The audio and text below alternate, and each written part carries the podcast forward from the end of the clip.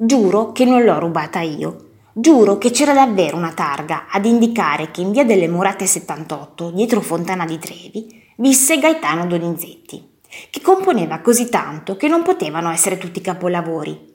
Presero a chiamarlo Dozzinetti e quando gli dedicarono questa targa i presenti lessero. In questa casa abitò Gaetano Dozzinetti di Bergamo e vi compose il Furioso e il Torquato Tasso, SPQR 1876.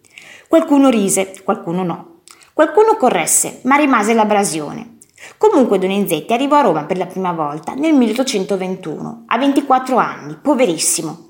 Trovò una scrittura al Teatro Argentina, con la Zoraida di Granata, melodramone a lieto fine iniziato con un cantante morto durante le prove. Trovò un pubblico in delirio, che lo portò in trionfo per le strade a suon di banda e balli.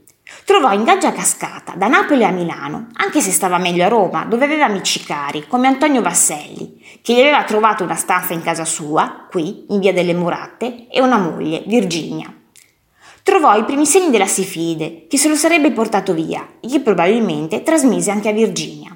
Trovò la gioia per la nascita del primo figlio e la tragedia perché il piccolo morì dopo una settimana. Gaetano e Virginia ebbero altri due bambini, ma non sopravvissero nemmeno loro, e subito dopo il terzo parto anche Virginia morì. Donizetti abnegò la sua disperazione, continuando a lavorare come un pazzo per i maggiori teatri d'Italia ed Europa. Tornò a Roma raramente, l'ultima nel 1844, pochi giorni passati per lo più in casa, tristo e senza gaiezza.